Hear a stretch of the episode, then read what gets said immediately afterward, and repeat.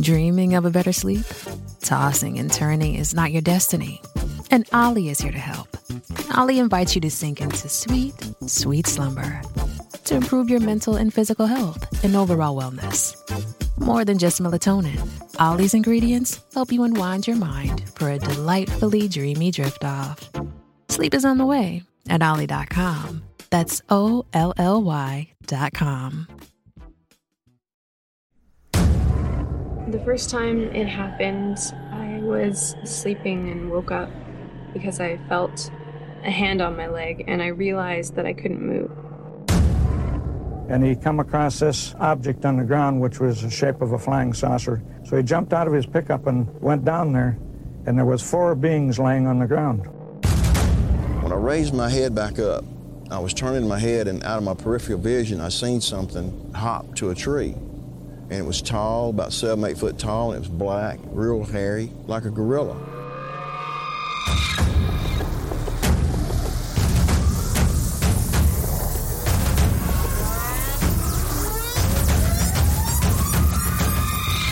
The first thing we saw was this winged creature, 14 foot wingspan at least. It was huge. It almost covered half the road. Welcome to the show. I'm your host, Nick. The Pine Barrens of southern New Jersey is a vast wilderness of immense beauty and tremendous solitude. It is the largest body of open land on the mid Atlantic seaboard between Richmond, Virginia, and Boston, Massachusetts. This location is home to the Pinelands National Reserve, which contains 1.1 million acres of pristine forest, and the Pine Barrens share a large portion of this reserve. Early settlers of the Pine Barrens referred to themselves as Pineys, and included Quakers, outlaws, and even smugglers. The soil of the Pine Barrens was sandy, acidic, and not suitable for farming. It was later discovered, though, that a natural reservoir of pure, sterile water was hidden beneath the pines and was desired by travelers in need of potable water. In the 1800s, an industrialist by the name of Joseph Wharton acquired a hundred thousand acres of the Pine Barrens and sought to transport the water through a canal in order to replace Philadelphia's unsuitable drinking water.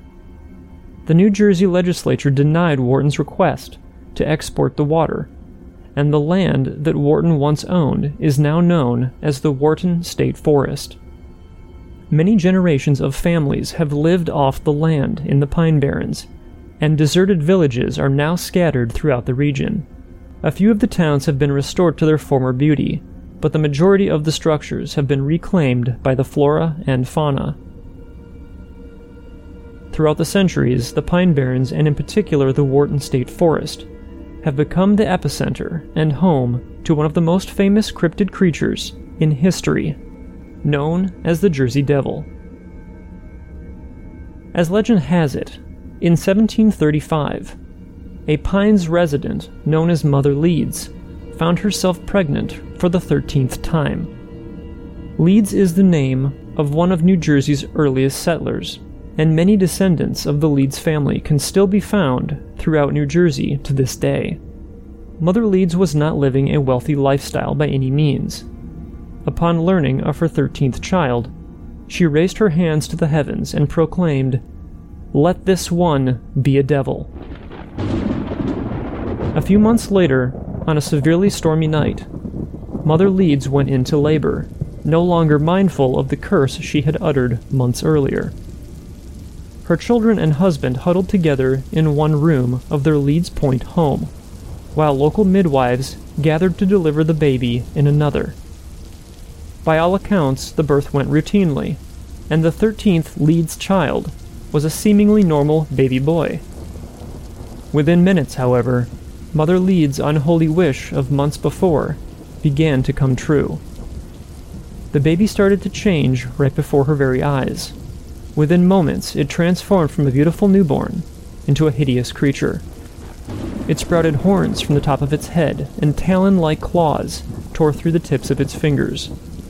Leathery bat like wings unfurled from its back, and hair sprouted all over the child's body.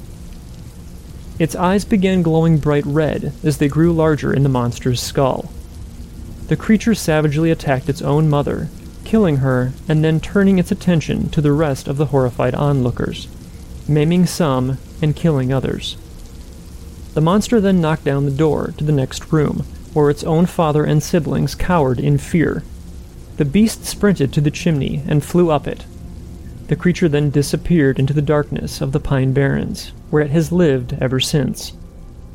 To this day, the creature, known as the Leeds Devil, claims the pines as its own and terrorizes any who are unfortunate enough to encounter it. Other versions of this story say that the mother's name was actually Mrs. Shrouds, not Leeds. Furthermore, some say that the child resembled a devil as soon as it was born, as well as being born in another town altogether.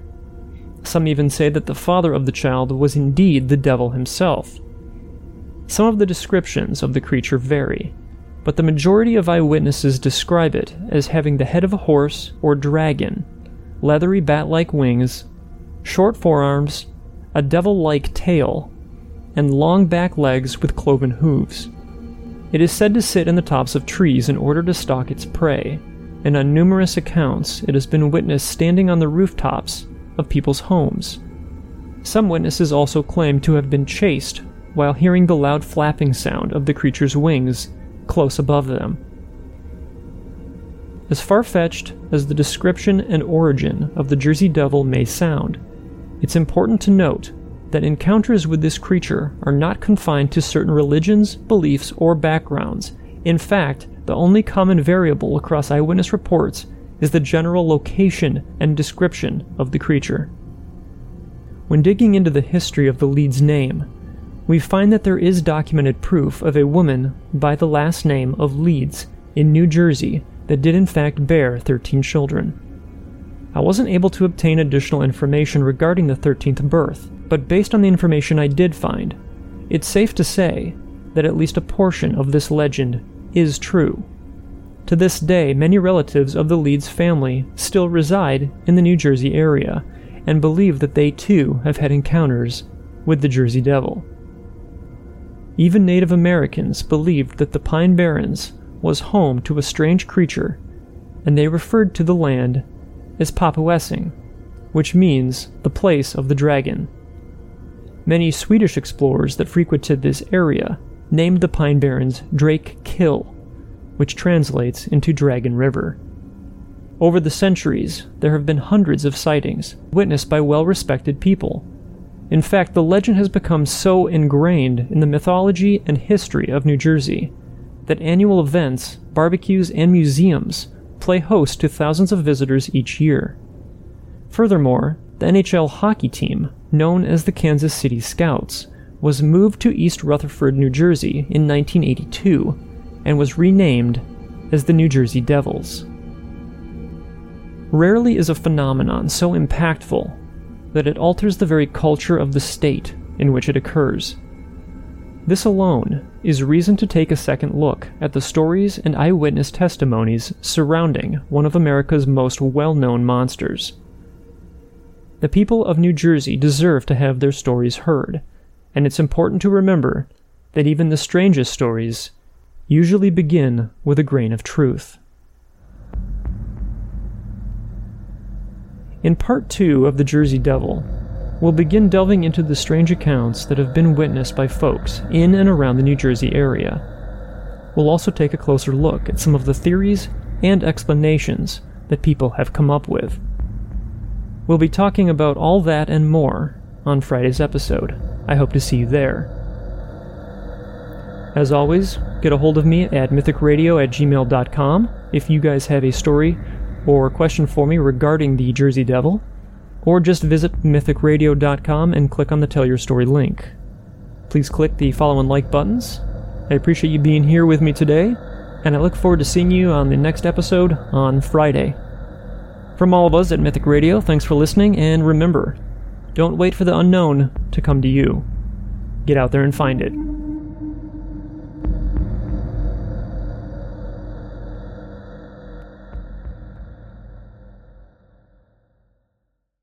In part one of The Jersey Devil, we briefly discussed the origin and history of the creature. Today we're going to continue that journey with some additional background, as well as eyewitness accounts. As we discussed in episode 20, the bizarre circumstances that surround the Jersey Devil's origin back in 1735 are hard to comprehend at best. Mother Leeds, the woman that supposedly gave birth to this creature, was said by some to be a witch. Many believe that it was her interest in witchcraft and demonic worship that caused her to curse her 13th child. Some stories say that the entire Leeds family displayed odd characteristics and kept to themselves in an ominous way. As I stated in part 1, many descendants of the Leeds family still call New Jersey home. While these stories may be fun and provocative to talk about, it's important that we remember that the people that bear the Leeds name deserve respect. This is something that every investigator should think about when documenting these stories. These, of course, are all speculations, and we may never know the actual circumstances surrounding the creation of this legendary monster. What we can verify, however, are the hundreds of documented eyewitness accounts that begin in the early 1800s and still continue to this day. As the story of the creature spread, even grown men wouldn't dare venture out at night. It was said that the beast carried off large dogs, geese, cats, small livestock, and even occasional children. The children were never seen again, but the animal remains were often found. In 1740, five years after the birth of the alleged creature, the frightened residents of the Pine Barrens begged a local minister to exorcise the creature from the nearby land. The stories stated that the exorcism would last a hundred years. However, the monster returned to the Pine Barrens on at least two occasions before the end of the century. In 1800, Navy Commodore Stephen Decatur visited the Hanover Iron Works in the Barrens to test the plant's cannonballs one day on the firing range, he noticed a strange creature flying overhead. Taking aim, he fired at the monster, and while some say that his shot struck it, the devil continued on its path, seemingly unfazed. Around 1825, in Bordentown, New Jersey, former King of Spain Joseph Bonaparte, brother to Napoleon Bonaparte, spotted the Jersey Devil. Following Napoleon's defeat, Joseph Bonaparte went into exile in America Joseph purchased 800 acres at Bordentown, New Jersey, because it was between the two great seaports of New York and Philadelphia. From this place, he could obtain the very latest news from France and Spain. As befitting royalty, Joseph built himself a lovely mansion with beautiful landscaped grounds and plenty of parkland. One snowy afternoon, he was hunting alone in the woods near his house when he spotted some strange tracks on the ground. They looked like the tracks of a two footed donkey, Bonaparte noticed that one foot was slightly larger than the other. The tracks ended abruptly, as if the creature had flown away. He stared at the tracks for a long moment, trying to figure out what the strange animal might be. At that moment, Bonaparte heard a strange hissing sound. Turning, he found himself face to face with a large winged creature with a horse like head and bird like legs. Astonished and frightened, he froze and stared at the beast, forgetting that he was carrying a rifle. For a moment, neither of them moved. Then the creature hissed at him, flapped its wings, and flew away. When he reported the incident to a friend later that day, Bonaparte was told that he had just seen the famous Jersey Devil, who haunted the Pine Barrens ever since he was born to Mother Leeds one dark and stormy night in 1735. Bonaparte was impressed by the story of the Jersey Devil, and therefore kept a lookout for the fabulous creature whenever he went hunting he never encountered the Jersey Devil again. The most bizarre and well documented encounters occurred during the week of January 16th through the 23rd, in 1909. Early in the week, reports started emerging from all across the Delaware Valley that strange tracks were being found in the snow. The mysterious footprints went over and under fences, through fields and backyards, and across the rooftops of houses. They were even reported in the large cities of Camden and Philadelphia. Panic immediately began to spread, and posses formed in more than one town. Fear and intrigue grew even greater when it was reported that bloodhounds refused to follow the unidentified creature's trail in Hammonton. Schools closed or suffered low attendance throughout New Jersey and in Philadelphia. Mills in the Pine Barrens were forced to close when workers refused to leave their homes and travel through the woods to get to their jobs. Eyewitnesses spotted the beast in Camden and in Bristol, Pennsylvania, and in both cities, police fired on it but did not manage to bring it down. A few days later, it reappeared in Camden, attacking a late night meeting of a social club and then flying away. Earlier that day, it had appeared in Haddon Heights, terrorizing a trolley car full of passengers before flying away. Witnesses claimed that it looked like a large flying kangaroo. Another trolley car full of people saw it in Burlington when it scurried across the tracks in front of their car. In West Collingswood, it appeared on the roof of a house and was described as an ostrich like creature. Firemen turned their hose upon it, but it attacked them and then flew away. The entire week, people reported that their livestock, particularly their chickens, were being slaughtered. This was most widespread in the towns of Bridgeton and Millville. In more recent years, an eyewitness by the name of Mary shared her experience. She says, This has haunted me since it happened in 1972. I was a senior at what was then Glassboro State College. I had heard about the Jersey Devil when I came to South Jersey, but being from North Jersey, a totally different world, I thought I was far too sophisticated to believe in such humbuggery. One winter night, I was driving to Glassboro from Blackwood on Green Tree Road. At the time, the road was flanked by orchards and farms. There were few houses, and there was hardly any development. I was completely sober and awake when I caught a glimpse of something in my rearview mirror. Curious as to what it could have been, I slowed down to take a gander. It was dark out, but moonlit enough that I had no trouble at all discerning the upright figure of a creature crossing the road from one side to the other, roughly 25 feet behind my car.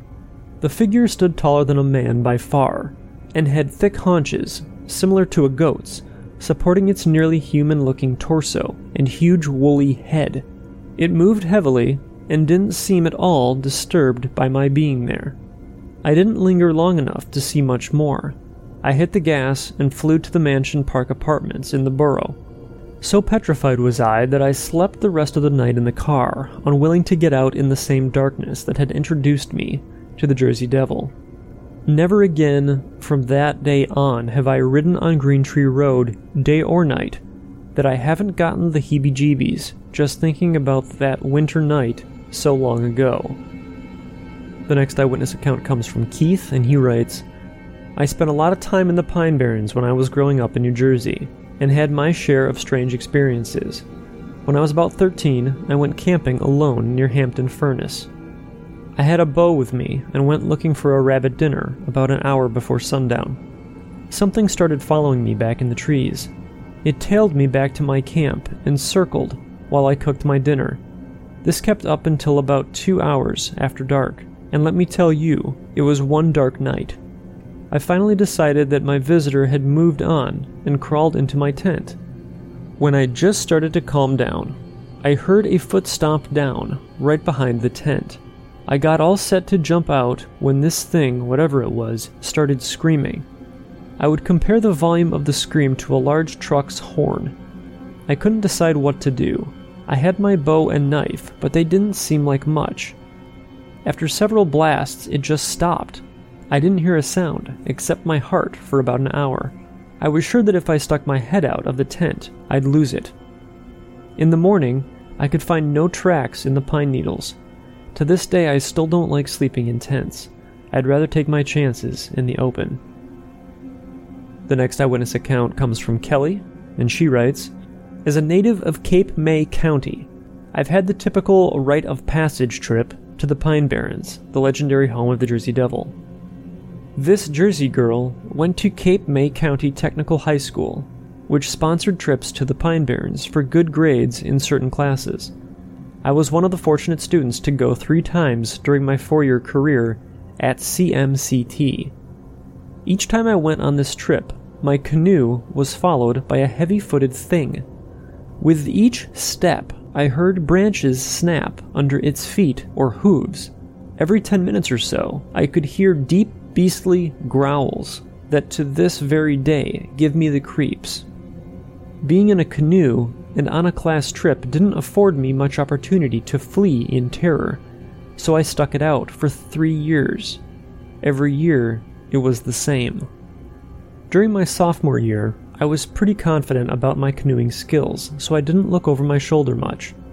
I went canoeing with a friend of mine when he came across a bag that had been torn open and gone through.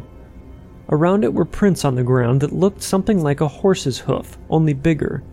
Then I heard it, the cry that still haunts my dreams, part human, part beast, and full of anger. I nearly flipped the canoe. We left, leaving whatever it was out there behind, or so I thought. It seemed to follow us. Every time we stopped or paused, it got closer to the river. We pushed on, then worse came to worse as we tipped the canoe. I heard the thing running behind us and thought for sure we were dead. Then we righted our canoe and got into it as fast as humanly possible. We finally made it out to safety, sun fried to a crisp, missing all of our valuables and most of our clothes, but never happier to be on shore. We packed up our bus and left. As we were leaving, I rested my head on the window and saw a little cottage. I looked at it until the bus was about to pass it and saw a woman. She looked back at me, and I could see her skin was torn and bleeding. After the bus passed, she vanished. Scared me so badly, I wouldn't go into the woods for a year. The last eyewitness account that I have today comes from Sunny Z. Sunny writes, let me tell you of a sighting of the Jersey Devil. I was driving up Route 9 in Bayville at around 10 p.m. There were two cars in front of me, and we were traveling at about 35 miles per hour. To the right of Route 9 is a mini mall type building with woods behind it. To the left is all woods. All of a sudden, I saw this big thing running across Route 9. It looked like one of the classic pictures of the Jersey Devil it had no tail, no fur, its ribs showed, and it had a long, odd head with short ears that laid flat. It looked almost 10 feet tall. I noticed it because the first car stepped on its brakes, as did the second car. When I looked ahead, I saw this thing galloping across Route 9 and straight into the woods. I was not really scared because it didn't register yet, I stopped to mail something in the mailbox about 300 feet from the main road, and I saw a child's shirt, shorts, and one sneaker lying on the ground. I mailed my letter, ran into my car, and laid rubber all the way home. I was certain that what I had seen was the Jersey Devil. No one believes me. They say it was a deer. I have never seen a deer that big, that fast, or that weird looking in my life. What is really creepy is that the other two people driving in front of me stepped on their brakes, so they must have seen it too.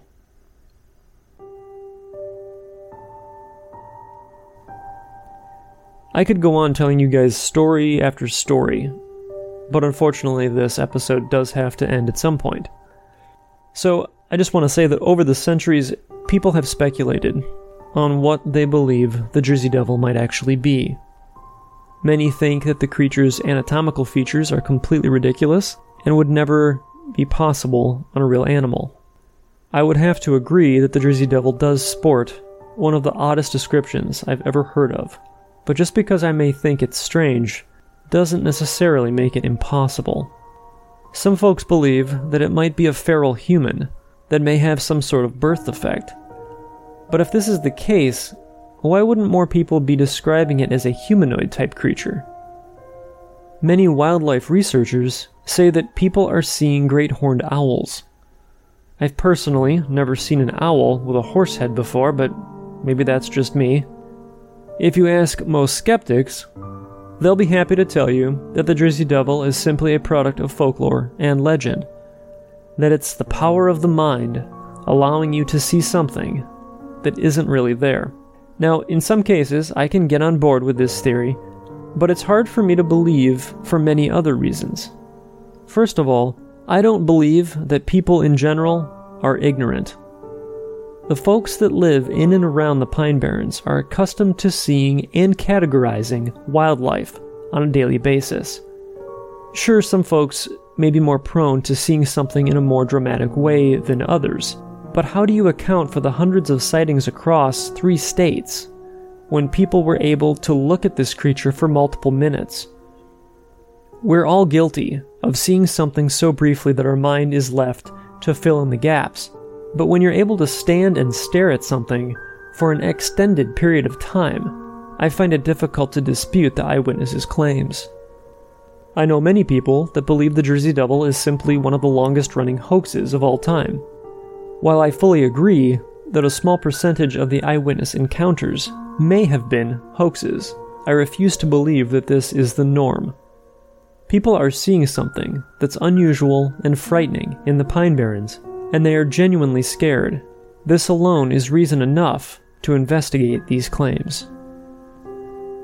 Guys, I really want to know what you have to say if I have any listeners in the New Jersey area, please tell me what your experiences have been with the so called Jersey Devil or Leeds Devil. I would love to hear from you and share your experience. That's all I have for this episode of the podcast. I am glad you guys were with me and I hope you enjoyed it. I am working on getting an interview lined up. That is still in the making. Hopefully, that will happen sometime this coming week. But until then, Please leave any comments you have below, and please remember to click the follow and like buttons if you are enjoying the show. For questions or stories, go ahead and email me at mythicradio at gmail.com, or you can visit mythicradio.com and click on the Tell Your Story link. I hope to see you guys in the next episode. Until then, from all of us at Mythic Radio, thanks for listening, and remember don't wait for the unknown to come to you. Get out there and find it.